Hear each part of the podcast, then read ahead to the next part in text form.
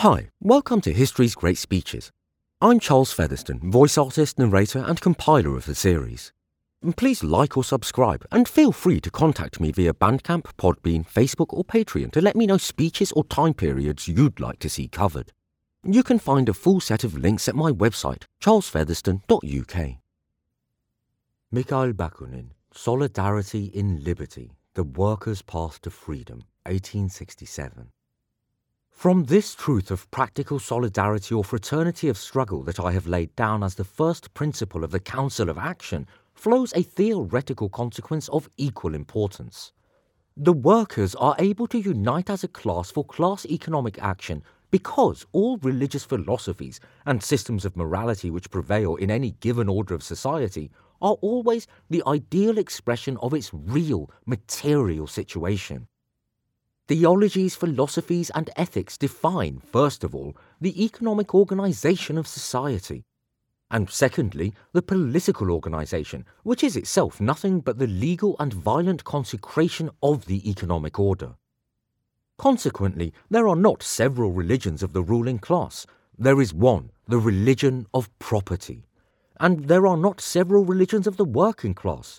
There is one, the piety of struggle, the vision of emancipation, penetrating the fog of every mysticism and finding utterance in a thousand prayers. Workers of all creeds, like workers of all lands, have but one faith, hope, and charity. One common purpose overleaps the barriers of seeming hatreds of race and creed. The workers are one class, and therefore one race, one faith, one nation. This is the theoretical truth to be induced from the practical fraternal solidarity of the Council of Action organization.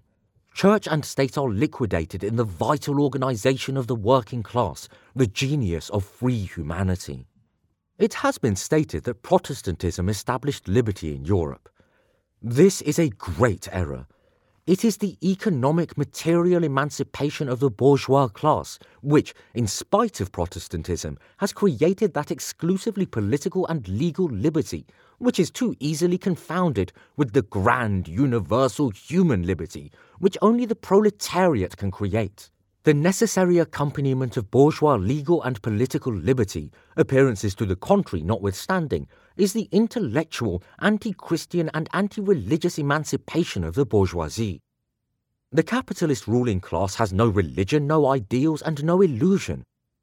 It is cynical and unbelieving because it denies the real base of human society, the complete emancipation of the working class.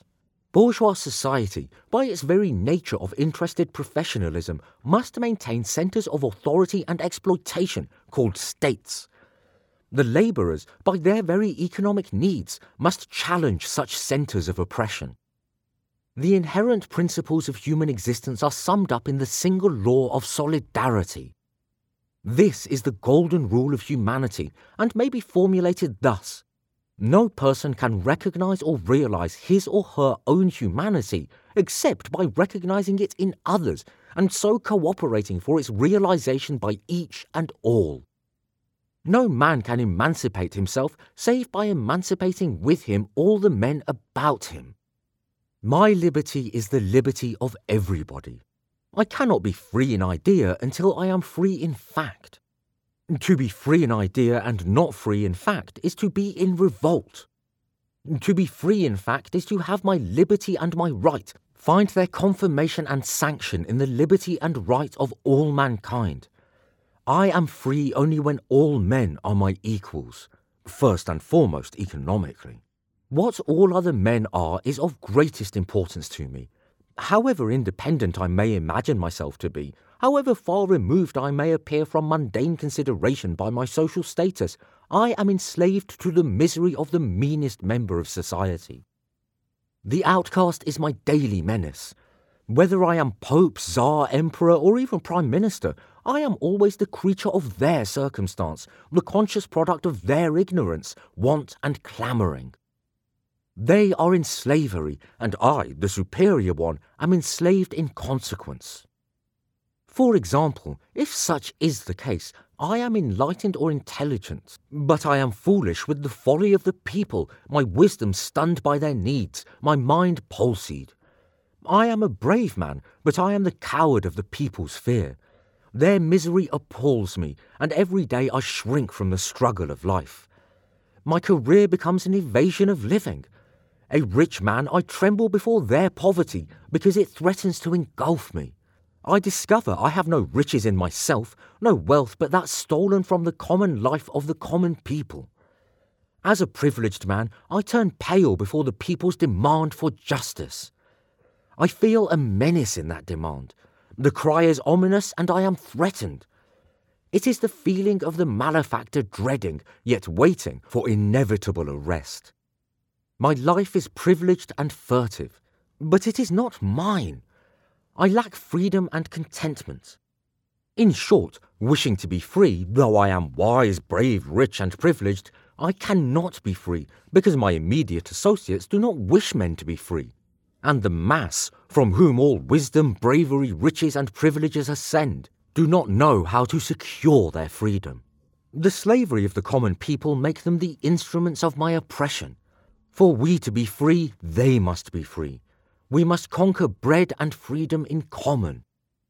The true human liberty of a single individual implies the emancipation of all, because, thanks to the law of solidarity, which is the natural basis of all human society, I cannot be, feel, and know myself really completely free if I am not surrounded by men as free as myself. The slavery of each is my slavery. It follows that the question of individual liberty is not a personal but a social economic question that depends on the deliverance of the proletariat for its realization. That, in turn, involves the spontaneous organization and capacity for economic and social action through the voluntary and free groupings of all workers' associations into the Council of Action. The Red Association of These Who Toil.